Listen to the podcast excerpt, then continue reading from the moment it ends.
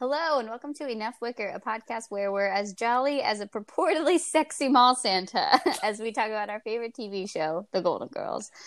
I'm Lauren. And I'm Sarah. And today we're on the 36th episode in the series, Twas the Nightmare Before Christmas. yes, purportedly sexy. yeah. I'm going to agree to disagree there, but it's fine. Um I, I do I do enjoy how we actually do get to see Blanche scamper in with a dude. You know, this is kind of the first time where it's basically like hoo hoo hoo tee like my roommates aren't home, let's bang. Um, as odd as it is to be as uh, sexually attracted to Santa Claus. Yeah, I wrote that too because as of up until this point, I don't think we've seen Blanche actually with a man, except for like maybe super briefly at the banquet. Um, but this is the first time, you know, she obviously talks a big game about all of these guys that she's dating, but it's the first time we really see her. So with with a date, so it's like, like a casual that. date. Yeah, yeah, exactly. Not somebody she's gonna marry since she's done that. Oh, right. Times. I guess yeah, that's true. We've had she's had serious boyfriends that she's yeah. been dating for a month. yeah exactly. But we um you know we we've seen rose do the sneak in right? Mm-hmm. um but this is really interesting to have blanche like scamper in. Um although there is a little turn which is interesting where basically you know dorothy says that he's married um mm-hmm. which i'm like wait what? Not, not to Blanche. mention mrs kleckner. Yeah exactly exactly. I was like man blanche that's a little it's a little rough. Tough holly. Tough holly yeah. Well so i think it's also Blanche sneaking in is obviously different than Rose sneaking in for a bunch of different reasons. Oh, yeah. But I was wondering, like, is she embarrassed by her Santa? Like, does she recognize that it's a little bit of a weird kink? Like, does she? I think it's funny because I actually had that same thought of like, why is she acting so weird? Like my roommates aren't home, the coast is clear. But I I just think it was I, I at least I choose to believe that it was from more of like a respectful thing. Like she was about to have some okay, loud yeah. sex and it was sort of just like, oh okay, this is better and like we can actually then run into the living room and bang on the couch instead mm-hmm. of my roommates, you know, being around. Which yeah. of course they try. Right, exactly. I guess that's true. yeah. So that that's how I chose to uh to decipher that line. But uh, but yeah, but anyway, it's you know, it's already this episode is weird for me. Um I think uh, it's really weird. There's like seven different plot lines. I know. It's like a twist and turn. But also like none of them are particularly nightmarish. Um but I would say like obviously being held at gunpoint is, but they act so fucking casual about it. It's like the the part that is actually supposed to be this like really heavy scenario. One, to your point, is like plot A of like seventeen, you know. but also two, they're sort of just like meh. We'll, we'll, get to that part too. But it, the the most bizarre part it starts for me um, beyond the fact that Blanche has a sexual attraction to just Santa Claus in general um, is like Rose being so like adamant about Christmas and like just like what it means and it, she just like gets really intense about it but then also drops it immediately. Like it's just for that first scene where she says, "Tough Holly, like you get back to the the mall, mister." And you're just like, "Okay, okay." It was like a little rosish but not quite striking the right chord for me.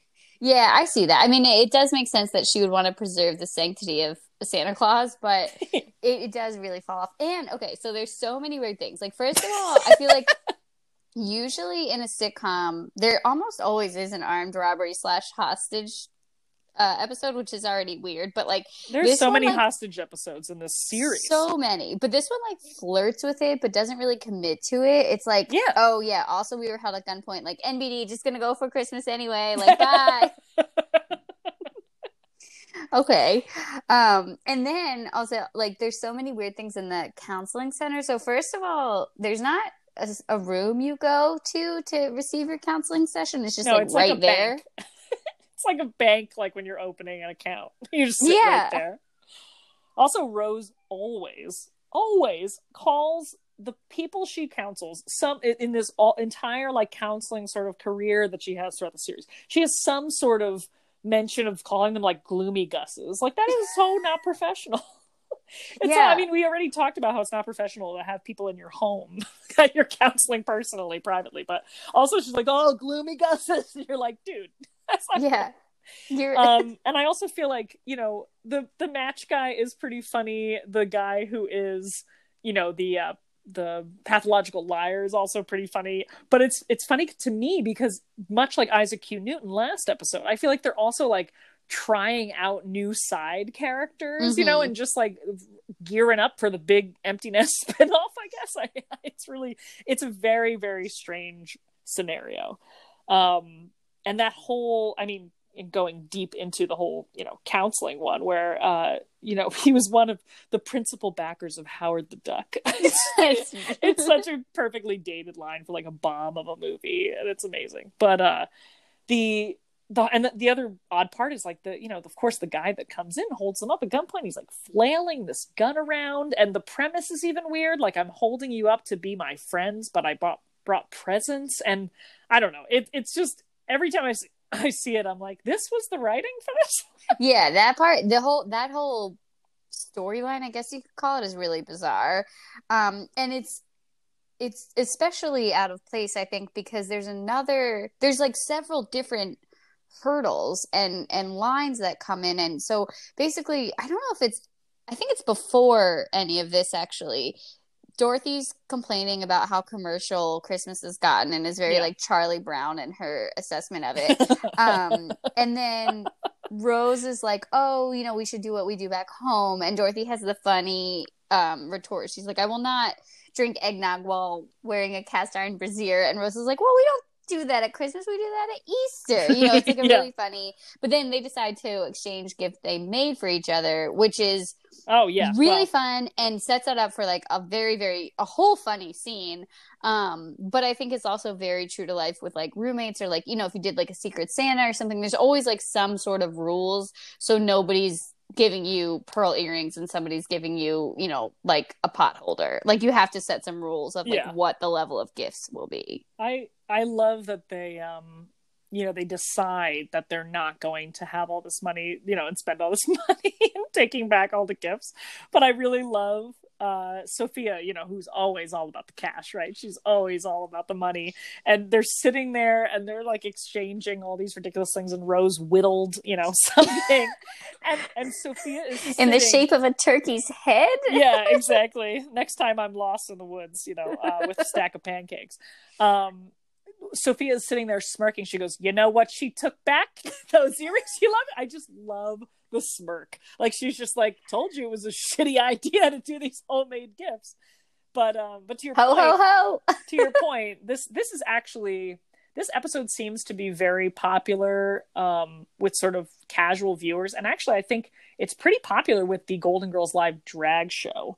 Um, and I think the reason is because of this pivotal scene, which is the men of Blanche's boudoir. Like that that prop is amazing, and it's really it's such a funny idea. It's perfect for the character. Like it really hits home here in this otherwise like episode of a thousand tales that we have here. And what's funny is that the the staff, like the men of the Golden Girls staff, essentially, like the stagehands and things, they all got together secretly, all the dudes, and they took their own kind of like smut photos for it. Like one guy wearing like a saddle and another guy being on his back and like with whips and like little bikini bottoms and things. So when they were rehearsing this scene, they actually put those photos in the calendar. And apparently, like, they just laughed for like an hour. Like it was know, Yeah. Oh my I god, mean- what a good joke. I know it's such a fun joke, and it's like that was a perfect surprise for all three of them. And I think you know Betty White opens it first, and she like tried to keep a straight face because she's such a great actress, and then like they just lost it. Like I think Bea Arthur laughed for five minutes straight about like one photo. so I mean, it was it was like so satisfying. There's a great photo actually in the Jim Colucci book, and I'm sure online somewhere um of them you know just in regular gear and their regular clothes like having a rehearsal and just dying over this book It is it is so funny and also like a good good work to the crew members because how often are there opportunities to actually, you know, be funny, make Yeah. the girls laugh in, in real life. And so I feel like what a what a really um it, it honestly adds to how much I love the show that there was this level of camaraderie and like exactly humor that was throughout the set. Exactly and yeah and that they they loved having fun you know and it, also it's just like that tidbit's great but even just that scene and this Yeah. book is just you know i'm surprised you were able to walk in october um, yeah, oh my god, what a line. it, I, it's it's amazing she goes whoa September. exactly exactly yep So um, all right, so we transition away from that amazing storyline, um, and hilariously, like they're all flying on Christmas Eve. I guess cheaper Mhm. tickets. I'm not really sure. They're like all having like Christmas is basically over, and they're like, "Oh, we're gonna be with our families." You're like, "Okay, guys, you want to go earlier? Like you guys aren't Yeah. doing anything." But Well, Um, I love so two things. While in the living room, also I love so much when they it's the scene. I think I talked about it in a different episode where they're all sitting on the couch and Rose is like starts to or I think they're all going to bed and Sophia's like, "Oh, I'm to stay and look at, Look the, at the tree for a little while." And then they come back and they sit and Rose, you know, one by one they're like, "Yeah, I'll stay too." And Rose starts to sing and at first they're a little i think shocked but they're they kind of go with it they're like all right and she gets like one line in she's like did i ever tell you about it's like an all chicken production of the christmas carol or something and then immediately like all right i gotta They're go like, "I i'm gotta so go." tired no, they actually um it's a very Rose thing to start singing first like that, but they all actually, or not all, but um, Dorothy and Blanche all take a breath in, like they're going to Yeah. start joining her, and that's when she stops, which I think is great. Like they're just like, oh, okay, you know, like we'll join in. It's kind of hokey, but okay, and then you know, Rose just ruins it. um yeah so so i just wanted to put that in there before we talk about going home to their families oh yeah, Um, but I love I you know this episode is wild. It, it doesn't make any sense, but it does harken back to the fact that Blanche's main relationship is with the girls, is with her friends, and yes, it's I think it's sometimes a really weird dynamic when you have a close friendship and you know one of the members of the group is really close with their families or something like that. Mhm. and and it's a weird level of um investment kind of. And and you know like blanche is fine to go home for christmas but she doesn't seem super thrilled. And it's just it's nice to see a character especially a character again who's an older woman who is almost always rooted in a family have the refuge from her birth family be these women. And Yeah. and she prefers to be with them you know and i feel like it's um it's just so refreshing and i think so relatable but never portrayed. So i i i really appreciate that Yeah, and the thing I the thing that stands out most positively about this episode for me is the end scene where the diner owner is basically like I thought you guys were family and it's that idea of the chosen family again, right? This is Blanche's chosen family. This is all of their chosen family and I think Rose says it and you know she's like we're actually sitting here being ridiculous and complaining that we've missed our flights and that we can't be with our families, but we are with family. Like, get over it. This guy can't even do it because he's got to work. And then, then it takes off in a weird other direction where they're like, "Don't worry, we'll watch it and steal your chocolate syrup." Like, it, it just makes no sense. But that one brief moment yeah where they have the chosen family line, I think that's very realistic. There's a lot of scenarios in our, you know, especially for you and me, like our privileged lives where we're complaining and then we're like, what the fuck are we doing? Like, we actually have a lot right now and so much more than a lot of other people get. So I really, I like that realization. Um, and you're right. It's actually most important for Blanche, I think, than anybody. yeah and and i think that um the christmas piece is used well here like it's Yeah. it's not you know i feel like every and there are other holiday episodes of this show too but every ho- every sitcom every show has like a, a christmas episode or like holiday episode and often i think it's so which is maybe why they inserted six different storylines here. Like that it, so often it's just that it's christmas. So the episode is like you know there will be some funny conversations but there's no real plot line. Yeah. and in this one i feel like there's you know too many. Um but i also think it makes sense that rose would have to work. Uh, christmas eve is maybe Yeah. a little whatever but christmas is a tough time for a lot of people. And you know especially if you're a budding arsonist i assume like you want to see your counselor or something like that. So i feel like you know we kind of ragged on this episode um the writing of this episode a little bit and which i think is warranted but it does i am impressed by the effort to not just build a story around a calendar holiday That is true. That is very true. And I it's it's honestly like you could see it as this really great brainstorming session for like all of the things that happen around Christmas time. Um, and that's how they they're like, oh well, why don't we just go from like beat to beat to beat to beat because these are all sort of tangentially related. You know what I mean? And even even the idea of the relatability of missing your flight, um, or which her flight canceled. Which, by the way, they really spruced up the airport since Lily was, you know, coming back from Chicago. Yeah. Um, you know, season two, man, flush with money. I love it. Um, but I think I think that to your point, it's it actually we've ragged on it a lot, and some of it's warranted, but there, it still does leave me with a good feeling, and mm-hmm. it's not like I I loathe this episode. I don't loathe any episodes of the show. And that's how good it is. Even when you can have like a sort of like, what is the premise? Like as soon as the guy comes out with the, you know, the flailing gun, I'm like, what is going on? Like, I'm very confused here, but I still like it. You know, I still watch this one. It's not like I turned it off. It's just kind of a, a wacky, a wacky scenario to sort of plow through. Yeah, the scenarios are bizarre but the characters are very much themselves which i feel like yeah. does lend itself and and maybe is why no episode is really a bad episode. Mm-hmm. Um, you know, when Sophia comes out of the car and she's like, "What am I, a dachshund?" Like, I know. so good. She she saves that entire wacky scene. By the she way, does. like she really does. Like the "What am I, a dachshund?" and then the immediately grabbing the gun. Like you can't tell the difference between a toy and a real piece. You call yourself Italian? like she she's the same. The only part I don't actually like with Sophia is when she yells at the Hare Krishnas, um, or the Hare Krishna guy uh, at the airport. I think that's oh just my a, god, right. it's a little rough. It's, it's rough. really rough. I forgot about that. That is so bizarre. And she's like, you know, I, I assume it's just a manifestation of how frustrated she is about her Christmas Eve that is include being her her daughter thinking she was held up at gunpoint and now missing her flight. But she yells at him to get on his knees and bug beg his mother's forgiveness, which is like way harsh. Yeah, it's a, it's really out of sorts, and it's kind of like when you see like an old person just be like crazy offensive out of nowhere in frustration. You're like, was this all below the surface? Jesus yeah. Christ! Oh my god but even when she's like, you know, they're they're talking about the like Merry Christmas, oh, yeah. Merry Christmas. What the hell is this? The Waltons? Love that because there is, you know, there's so many times. I, it less so in real life, I suppose, than on TV. But there are times in real life where it's like, all right, this is like too much. it's so hokey. Nobody's really invested here. Like, I don't need to say good night to every single person. That's you know, like it's fine. That's very you too. You just, don't. yeah, me. I don't need all that. I don't need this. Another um, line I never heard before, or at least never registered before, is when that when it is snowing.